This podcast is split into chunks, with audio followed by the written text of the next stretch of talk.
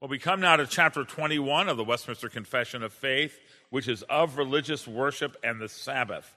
It became clear to me, uh, putting it together, that I was not going to do the Sabbath tonight, or I'd be here till 9 o'clock, or I'd be going talking so fast you wouldn't understand, or even though you have a high capacity for deciphering my fast speech, I, am grateful for that, actually, but uh, not that fast. So we're going to look at the regulative principle of worship and worship according to the Word of God. And here's the basic statement well, here's the introduction statement.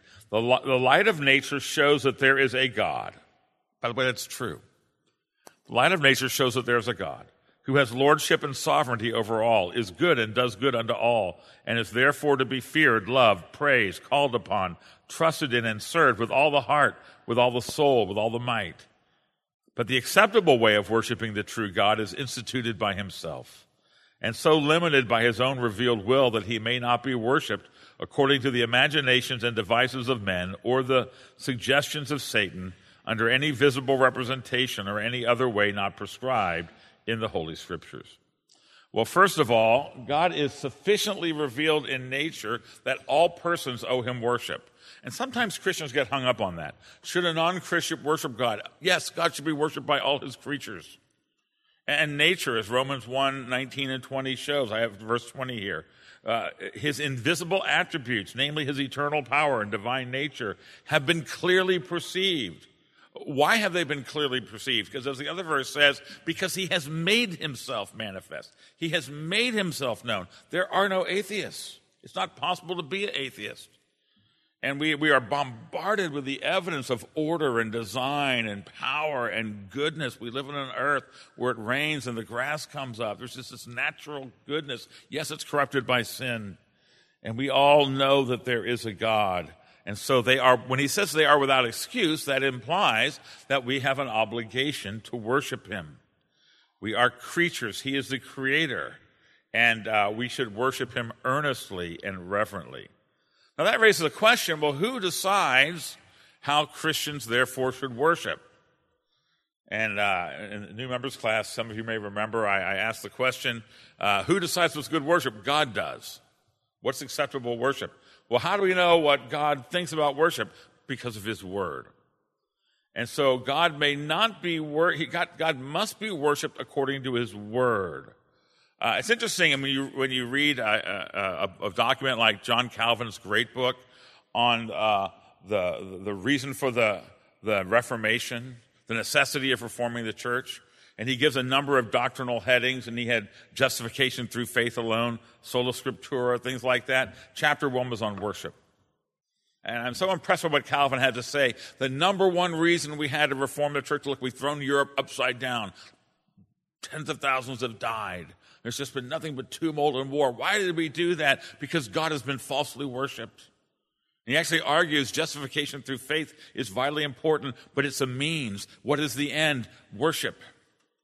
And you and I are living in a time in an evangelical culture that does, is not really thinking in this way. And what we tend to think, we, we, as evangelicals, is if we feel that it's worshipful, God must think it's worship.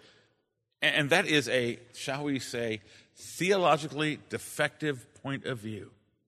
Uh, one of my favorite lines from here is uh, uh, We're not to worship him by the devices and imaginations of men or the devices of Satan. And you're like, well, Pastor, what's, how do we know the difference between the imaginations of men and the devices of Satan? Uh, they, they, go together, they're pretty much the same. Uh, and, and the, if, if, the fact that we think it's worshipful, uh, to therefore say it is received by God as worship fails to realize our fallen condition. In fact, the fact that a worship practice or way of worshiping God is appealing to us, that on the surface of it ought to make us suspicious. Really, it ought to. No, God, and of course He does. The purpose of worship is that He would be praised and that He would be pleased in the praise. That it, it, it's received by Him as worship. It is. Uh, that is stipulated in his word. I have the example of Nadab and Abihu.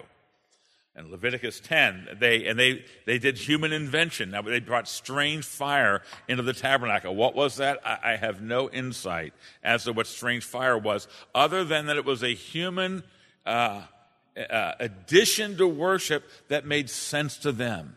This will really make it good. This will really jazz it up. and God smote them. Well, God doesn't smite people all the time. He was making a point in that. That worship that is according to our own devices and not stipulated by his word is offensive to him. Now I have Aaron from Exodus 32 22. That is where you have the golden calf incident. And I, as, if you've been to the new members class, you've heard me say that was not a first commandment violation. The name of the golden calf was Yahweh. They were worshiping the true God falsely. And it made sense to them. Oh yeah, you know, back in Egypt, we had these like these images, and that was really cool. We could focus on them, and a bull would be great, young and virile. That'll be God. And, and when Moses comes down from the mountain, and, and, and he's exercised about this, shall we say, and he asks Aaron, You knucklehead, how could you make a golden calf? This is his answer. I quote, You know how the people are. That's what they wanted. And the Westminster, and so one of the things that's distinctive about Reformed worship is, is we call it the regulative principle of worship. I got a whole slide on it coming. But the, the notion that we should worship God in the way that He says He wants to be worshiped. And that is a colossal issue today. You know, so much of it's been made about the worship style of music. And there's not nothing to that. There is something to it. But it's a rather secondary matter to the whole issue of are we worshiping God according to his word? Listen to this Calvin quote from The Necessity of Reforming the Church. I love this quote. It tends greatly to establish God's authority that we do not follow our pleasure, but depend entirely on his sovereignty. Uh, what he means is we show that we believe that God is sovereign by doing it his way. See, our problem is that we think that we're sovereign. And then I love this. Such is our folly that when we are left at liberty, all we are able to do is go astray. And then once we have turned aside from the right path, there is no end to our wanderings until we get buried under a multitude of superstition. Well, you don't have to go back to the Reverend, you, have to, you don't have to go back to the medieval Roman Catholic Church to prove that, although you could. Really, all you have to do is look at modern evangelicalism with all the secular recreations, the comedy routines, and the skits, and the video clips. I mean, my dad is way old. I think the last time I got data on it was like 2005. Then 46% of, of evangelical churches showed video clips in worship every week. And why do they do that? You know how the people, because they're popular. Because people feel like they connect to it. You know, the, why do they do skits instead of a sermon? Because a skit is non authoritarian. It's not proclamatory. If we do a skit, it's impressionistic, and you took out of it what you took out of it, and, you, and we have a discussion of it. But, but the Bible says, no, the word is to be preached. And so the superstitions begin to accrete, and it's, it's, uh, it is uh, an offense to the Lord. So we believe that we are to worship according to God's word. Now, how does that work out? That's the regulative principle of worship, by which we mean that Scripture is to be regulated by the teaching of Scripture. Darryl Hart and John Muether put it this way in their very helpful book. The regulative principle simply states that whatever we do in worship must have support from the Bible. That's what it says. This is not to say we have a proof text for everything we do. Scripture gives no exact order of worship, but by good and necessary consequences, we may deduce from God's word the necessary parts of the ordinary religious worship of God. And what they mean is that you see relevant examples in the Bible.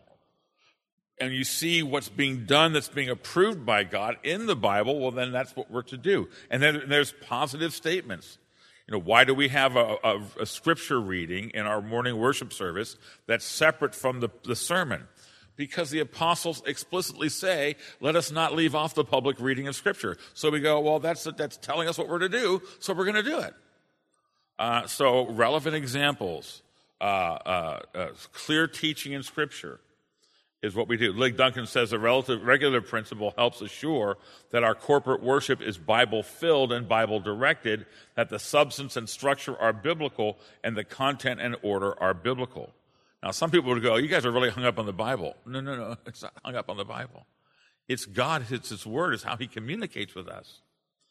Now, the regular principle is going to focus on elements, forms, and circumstances, which means that the most important thing are the elements which are the parts of the worship service, you know, the things that have a label on them in the bulletin. They're to be things the Bible tells us to do and not other things. There is no video clip. There is no skit. There is no comedy routine portion of it. Uh, there's all kinds of things we might mention that are not in there, and they're not to be in there. And in fact, paragraph five says the reading of the scriptures with godly fear, the sound preaching and conscionable hearing of the word in obedience to God with understanding, faith, and reverence, the singing of psalms with grace in the heart, also as a due administration and worthy receiving of the sacraments, are all parts of the ordinary religious worship uh, of God. Besides others, vows, solemn fastings, thanksgivings upon special occasions. But, but your, your basic worship service is the reading of Scripture, the preaching of Scripture, the singing of songs and spiritual songs, and, and, the, and the prayers of God's people. Those things make up uh, the heart of the service. Uh, we want to read the Bible. We want to preach the Bible. We want to pray the Bible. We want to sing the Bible. We want to see the Bible. And that means that everything we do in our worship service should have a biblical basis. And you go, well, what about confessing the faith? There's biblical precedents for doing that. Everything, uh, the, the, benediction, the call to worship, the, the, there's biblical principles for all of these things.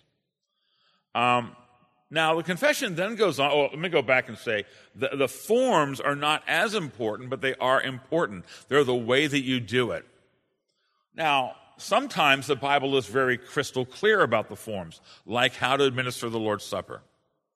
We have procedural specification. So it's not enough for us to say we're going to do the Lord's Supper as we are in two weeks. We actually moved it back because we're bringing in new members this week. We're not having the Lord's Supper the 20th, it's the 27th.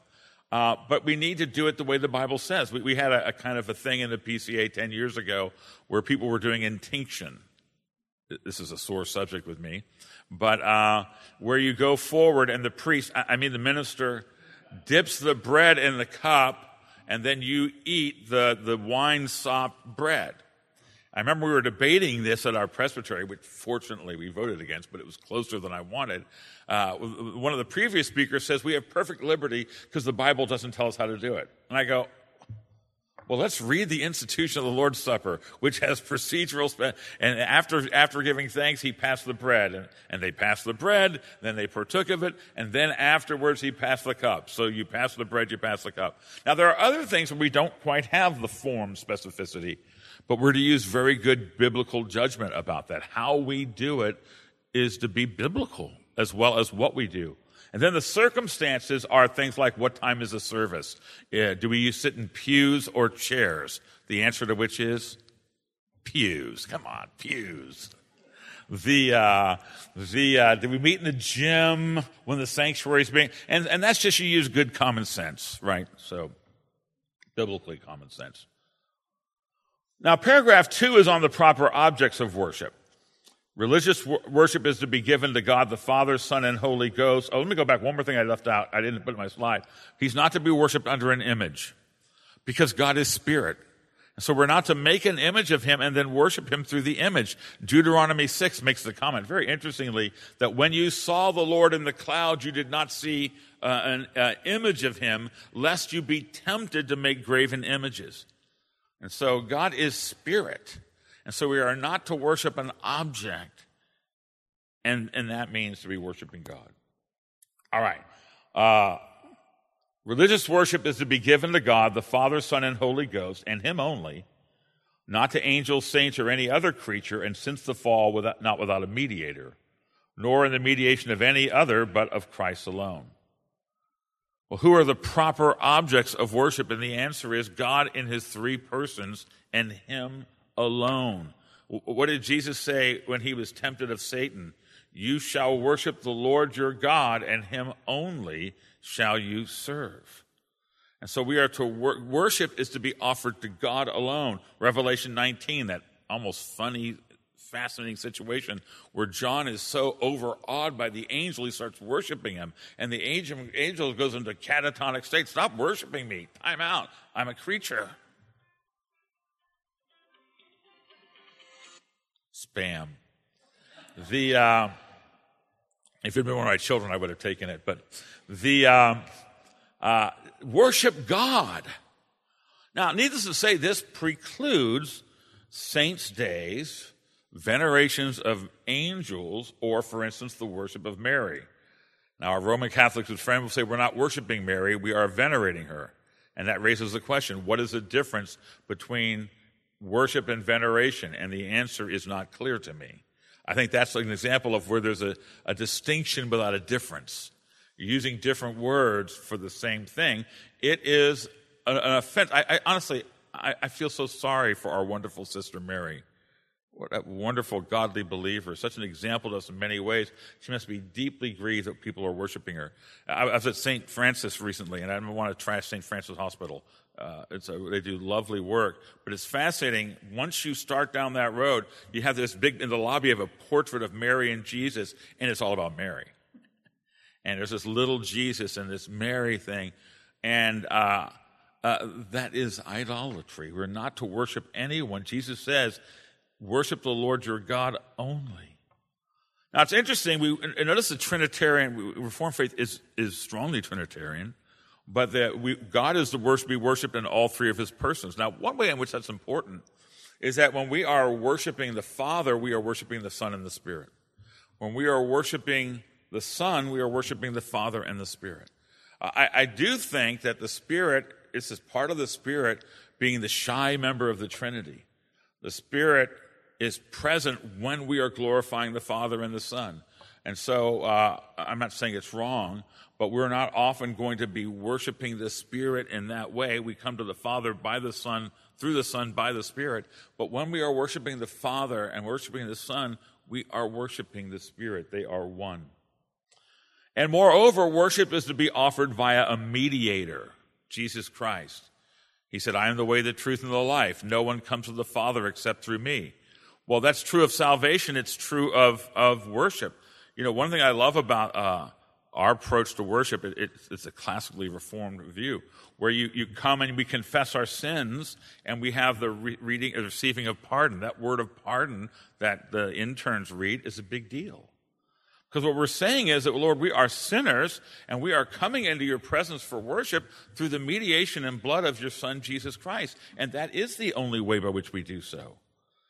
Um, I, I, think of the line I have here at Hebrews 2.13, where, where it has Jesus as the worship leader.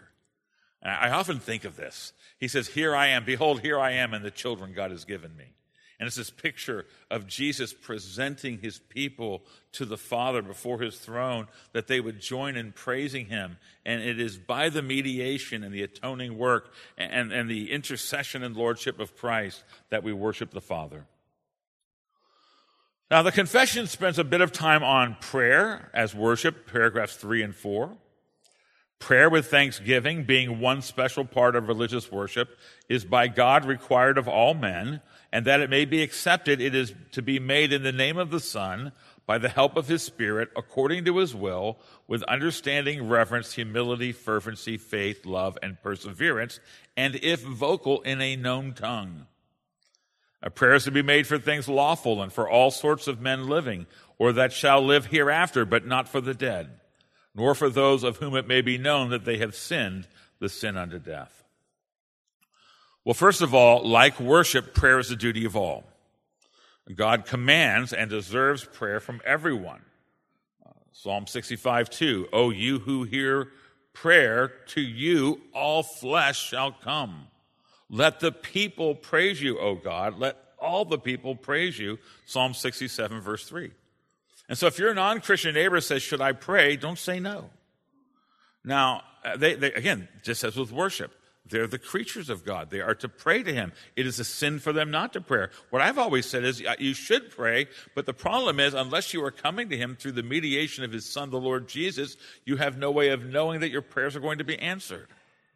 And so while everyone has a duty to pray uh, and should pray, it is only in the name of Christ that your prayers may have an expectation of being heard. I think many years ago when I was in Uganda doing some village evangelism, and this one, I've, I've mentioned it many times, there's this one house filled with Muslim women.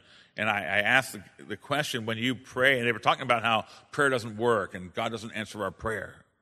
And we pray and our children are dying and we're afflicted. What's the deal with that? Why should we listen to you? And I said, What is the name of the God to whom you were praying? And they said, Allah. I said, Well, there's the problem because Allah is no God. And God has sent his Son, the Lord Jesus, and we are to pray in his name. We are to call upon him who shed his blood and who is interceding for us now. And by the, by the power of the Spirit, they believed. And that really, that really was a very crystallizing moment for me through prayer in Jesus, we have confidence that our prayers are answered. Now, it doesn't mean that our prayers are answered in the way that we would answer them. And aren't we glad that that's not true? Now, sometimes we're not. Sometimes we pray for things. We've got some things going on right now that we'd really like the Lord to, to give us a different answer than He did. But, but, but His answer is not no answer. And, and He is glorifying Himself. And there will be things that we will only in heaven will we look back and say, He has done everything well. But, uh, but not yet or not in that way is a godly answer. And the Lord does know best. And he is sovereign over these things. And that's hard for us. Uh, it's not just hard for us to hear. It's hard it's hard for me as, as we see people struggling.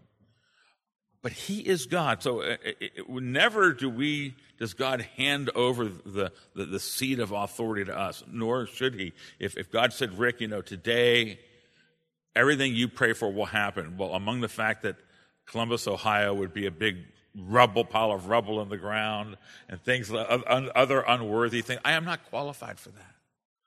And yet, when we pray in Christ's name and we pray according to his will, we are, these things are said by which we should have great confidence. Because prayer may be accepted and will be expected by God through Jesus Christ. Um, I'm getting ahead of myself here, but uh, we are alienated from God by sin, and the way to God is barred by justice so he sent his son to open the way. 1 Timothy 2 5. For there is one God and one mediator between God and men, the man Christ Jesus. Ephesians 2:18 For through him we both have access, Jew and Gentile, in one spirit to the Father. Uh, to me, it's a, that's an important statement.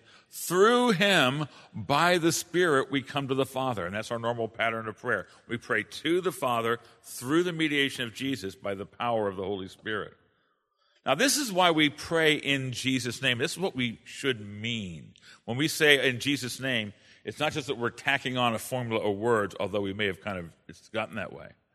What we're really saying, Lord, is we're, we, we sinners are daring to approach you and make requests because of the mediatorial work of the Lord Jesus. And in that respect, we must always and only pray in Jesus' name. A few years ago, uh, actually under uh, uh, George Bush's pregnancy, pregnancy, presidency, uh, under uh, under George Bush's presidency, the Department of the Navy barred sectarian prayers outside of the worship service. And so, if you're a Navy chaplain, of course, the Army would never do this, probably would now, but um, if you're outside of a, uh, the, the worship service, you weren't allowed to pray in Jesus' name. And we had a guy coming through our denomination to be a Navy chaplain, and he was going through the examinations committee. I'm a member of the examinations committee. And he was going into the Navy, so I asked him, Are you willing to pray publicly in a non sectarian way? He goes, Well, yeah, I have to. Secretary of the Navy said I had to. I said, Hold, hold, hold on. So if you're at a retirement ceremony, and you're asked to pray, you'll give a non Christian prayer. He goes, Well, I have to. And you can tell this didn't go well. I said, Who cares what the Secretary of the Navy thinks? He's not sovereign. And, we actually refused to ordain him over that. But he found another nearby denomination to do it. Uh, uh, but but I, we, we cannot, we must never pray uh, and particularly publicly, and particularly in minister, in a way that conveys the idea either to God or to those who are praying with us that we have access to God any other way except through His Son. And this is part of my problems. I have others with sectarian joint services. You know, they get the, the Catholic and the Muslim and the Hindu and the Reformed minister together. We have a shared worship service. Well, what are we saying? Uh, when we're, we're, what we're saying is that Jesus is not the only mediator between God and men, but he is the only mediator between God and men. I've sometimes been asked to pray at secular rallies, sometimes a political thing, and I always tell them I'm, if I come, I'm going to pray in Christ's name, and second of all, you might not like what I say in the prayer. So that's fair. As long as you're okay with that, that usually cuts it out right there. But, um, but it, it, I, there is no prayer for a Christian that is not through the mediation of Christ. Does that mean we have to say the formula of words in Jesus' name? Well, I think we should, given the conventions. But it's not the formula of words that makes it works. It's that we're approaching God through his Son, the Lord Jesus. Now, that, this, of course, excludes praying to Mary, saints, other dead Christians, or whatnot. You know, what are, what are we saying about Christ when we're praying to say a saint? Well, what we're saying is that we need a mediator with a mediator, that Christ is not interested. I mean, if I had access to the, the CEO of the company, I'm not going to go to the vice president, right? And if I go to the vice president, it's because I don't have access to the CEO. But we do have access to Christ, and he is attentive. It's like blind Bartimaeus. When he cries out, Son of David, have mercy, Jesus stopped. That's what the gospel text says. We have access to the Son of God. He, we don't need anybody to, to kind of, you know, warm him up to us. He died for our sins. We, and, he, and, and others are not God. We pray to Christ, to God through Christ. We do not pray to Mary, saints, or other dead Christians. I think it is a grieving, a grievous, and abominable thing for Christians to do that. Well, let's talk now about how do we pray. How, that's a pretty busy slide. Nate doesn't like these busy slides, but I, I couldn't figure out a way to break it up, Nate. Well, the confession says that we, we pray with understanding. Um, it's, it's, it's, it is a conscious, rational communication with God. It's not some technique driven mantra. It's not, the, it's not just a, a formula of words over and over and over, but with understanding, reverence, humility, fervency, faith, love, and perseverance. And so we pray intelligently. We, we talk to God. We are, uh, we are, and we do so being aware of His high majesty and our creaturely humility and our, and our sinfulness. And we entreat the Lord, expressing our love for Him and our faith with the expectation of blessing. Jesus said, Ask and you will, it will be given to you. Seek and you will find. Knock and the door will be open to you. We're to have confidence in prayer. And we do normal speech, not in tongues, not with special techniques. Uh, who's old enough to remember the prayer of Jabez? Remember that embarrassing moment in American evangelicalism? And it was a, it was a runaway bestseller. Tens of millions sold. The copy I got was a leather bound deluxe version given to me by one of my ruling elders in Florida. That was embarrassing. And what the prayer of Jabez says, if you use this formula of words, it'll work. It's paganism. Uh, why does God answer? What makes prayer work? The fact that God is listening, the fact that we, He is our Father, and, and His faithfulness is our Father, and the honor that's upon Him. Uh, what makes prayer work is the, the intercession, the mediation of Jesus, and, and the power of the Holy Spirit. So just talk to God. I remember one time I was at a hospital. Uh, a member of my church in Florida again was having a very life or death surgery, and afterwards, uh, there was a, two women, a mother daughter. They were praying for someone, and and trust me, I didn't correct them.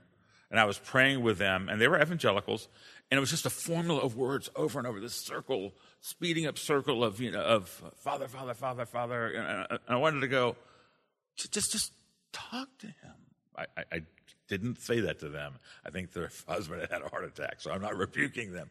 But I was, I was just struck by it. Just, just talk to God. We don't have, in fact, Jesus, you know, in, the, in, the, in his Lord's Prayer, he says we don't do it like the barbarians do, where it's just this babble of words and just, we don't have, we don't need a trick to make it work. He's the God of grace. He's our Father in Christ. Jesus is mediating. The Spirit is there. We just talk to him in normal speech. I do think the, the Acts acrostic is a general helpful guide.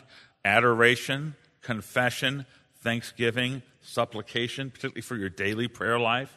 Uh, spend some time. Don't go straight to your prayer requests, but to glorify Him and adore Him. Uh, if you've not done so earlier in the worship service, uh, you confess your sins. Uh, it's a good idea when you're praying to, to spend some time thanking Him.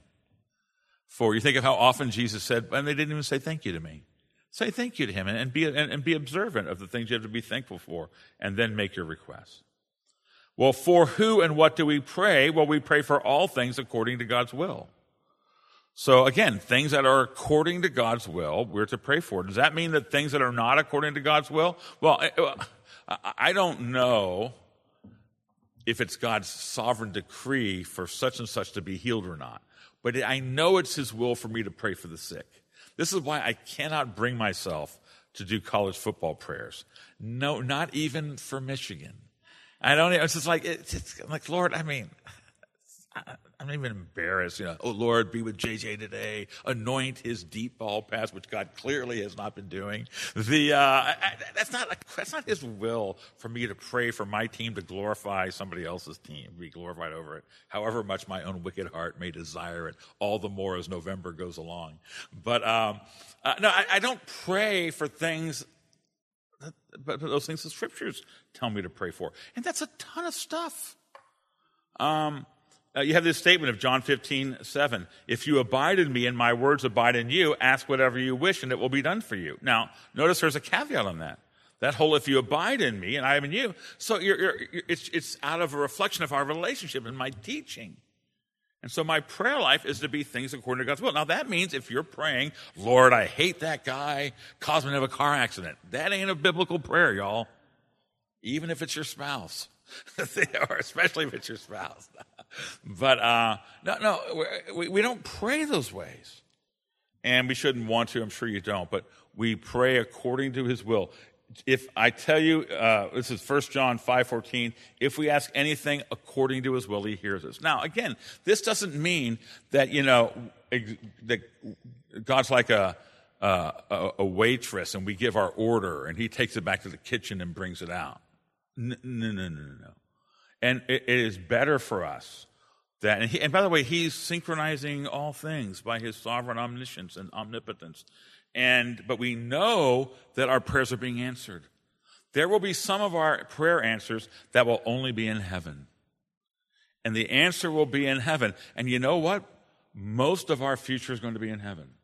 There's only a small amount of our future that's between now and heaven. And, uh, and that God would answer that prayer, maybe a prayer for healing. And he'll answer that prayer in the resurrection.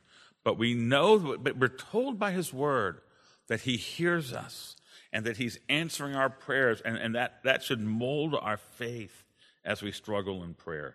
Wide, I will say it's a wide range of topics, but what we especially should be praying for are the things of the Holy Spirit. And, and I would argue that in all that teaching that when we pray for things like my own sanctification, when we pray for the conversion of the lost, when we pray for the missionary work of the church and the power of the Holy Spirit, we should have particular confidence on those things. Uh, and I want to say, particularly, I, I, you heard me say it many times, each of us in our own prayer life should be praying to God about our own repentance from sin, our own mortification of sin and its desires, our own desire for, for the grace of the Holy Spirit, the fruit of the Spirit in our lives. And I think that when we pray that way, we should pray with particular confidence. I, give you an analogy. Let's say I have a child, and I go to a child of mine, and I say, Look, child, I'm really concerned about this sin tendency you have, and I really want you to stop doing it, and I want you to apply effort to stop doing it. So I'm the father, and I tell him to do that. Now, me with my children. Now, imagine if I had the power to accomplish that in his or her heart. And that child then comes back to me and says, Father, I've been thinking about, uh, you know, whatever thing you told me about, and I, I earnestly desire it. And you have the ability to do it in my life. Would you do it? Would I say no? No. And when you and I repent of our sins and we mortify our sinful desires and we come to God and say, Lord, I want to be a more thoughtful and devoted husband. Lord, I want my, I want, I don't want to be angry anymore. I want to be, to be the sweet speaker. Lord, I, I want, we, we pray for the things that the Holy Spirit's laid on our hearts.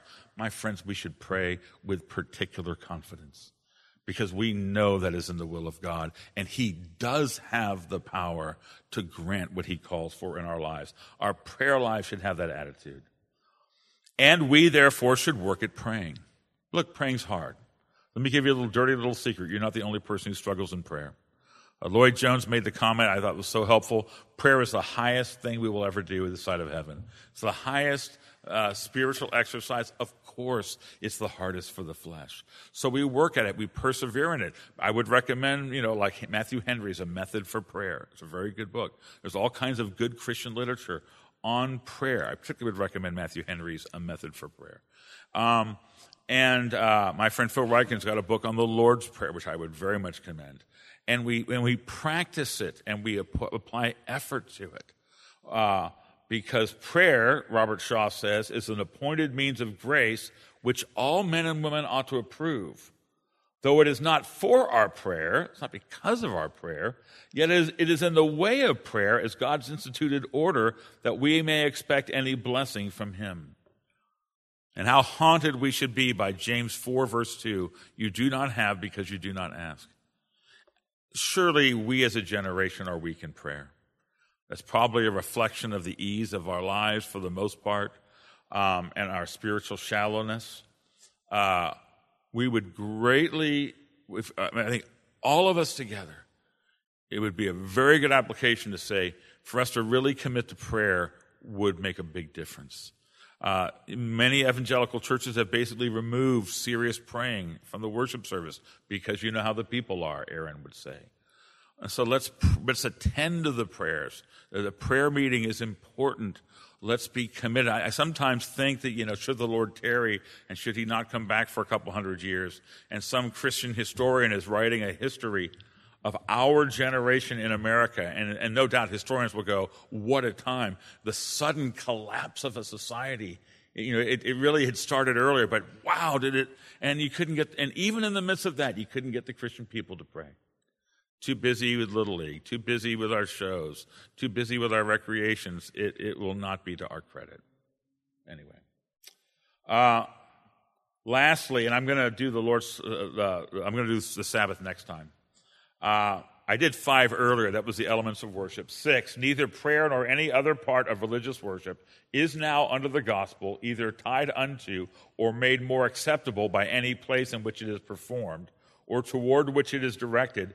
But God is to be worshiped everywhere in spirit and in truth, as in privates, families, daily, and in secret, each one by himself so more solemnly in the public assemblies, which are not carefully or wilfully to be neglected or forsaken, when God by his word or providence calleth thereunto.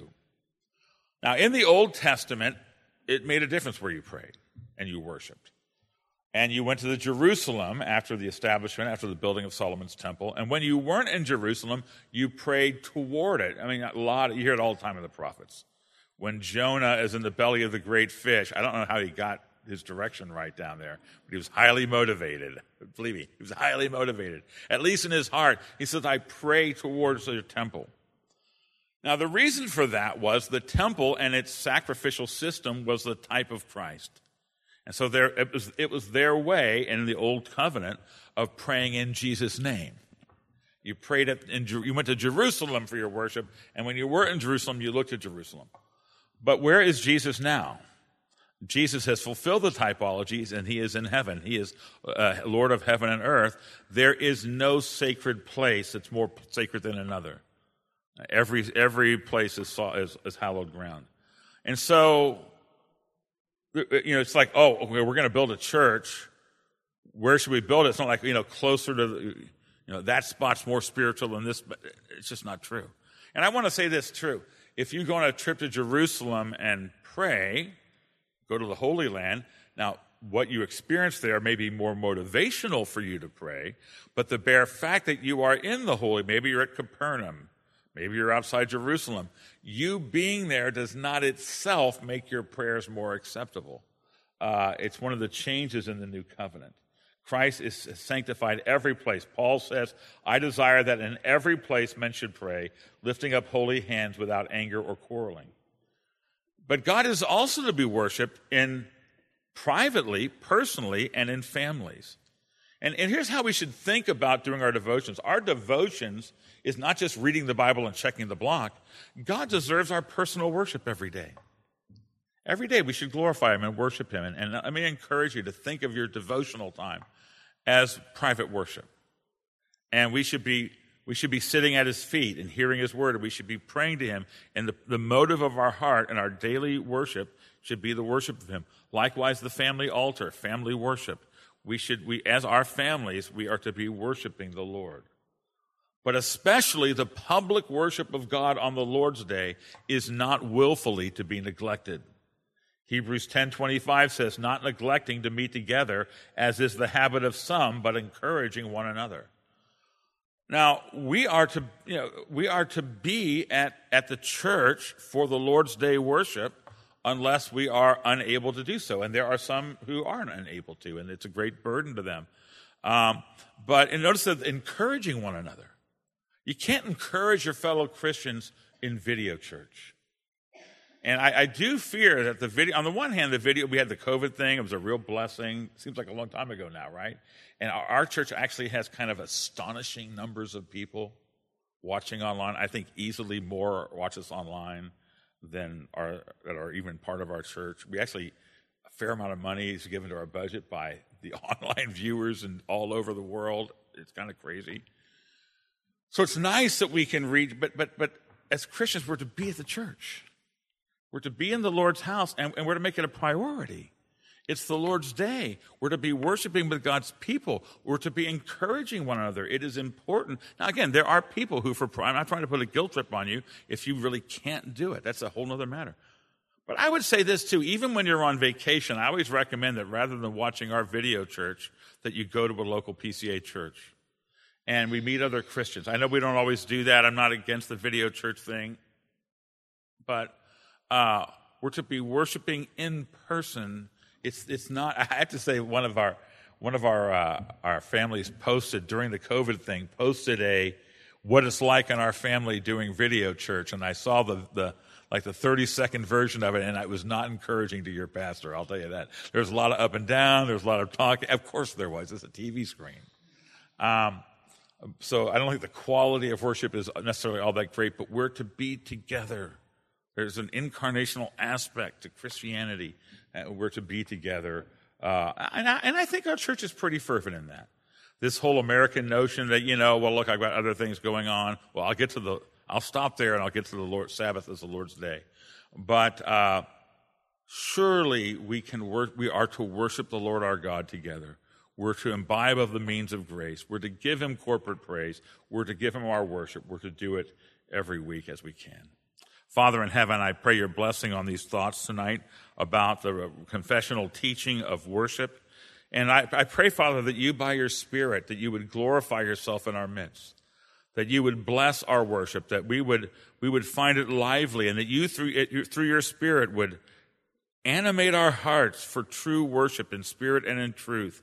And then would you not only glorify yourself in that way, but would you cause it to be useful for the conversion of the lost, that you'd be glorified in that way as well. Lord, bless each of us who are here tonight, we pray. In Jesus' name, amen.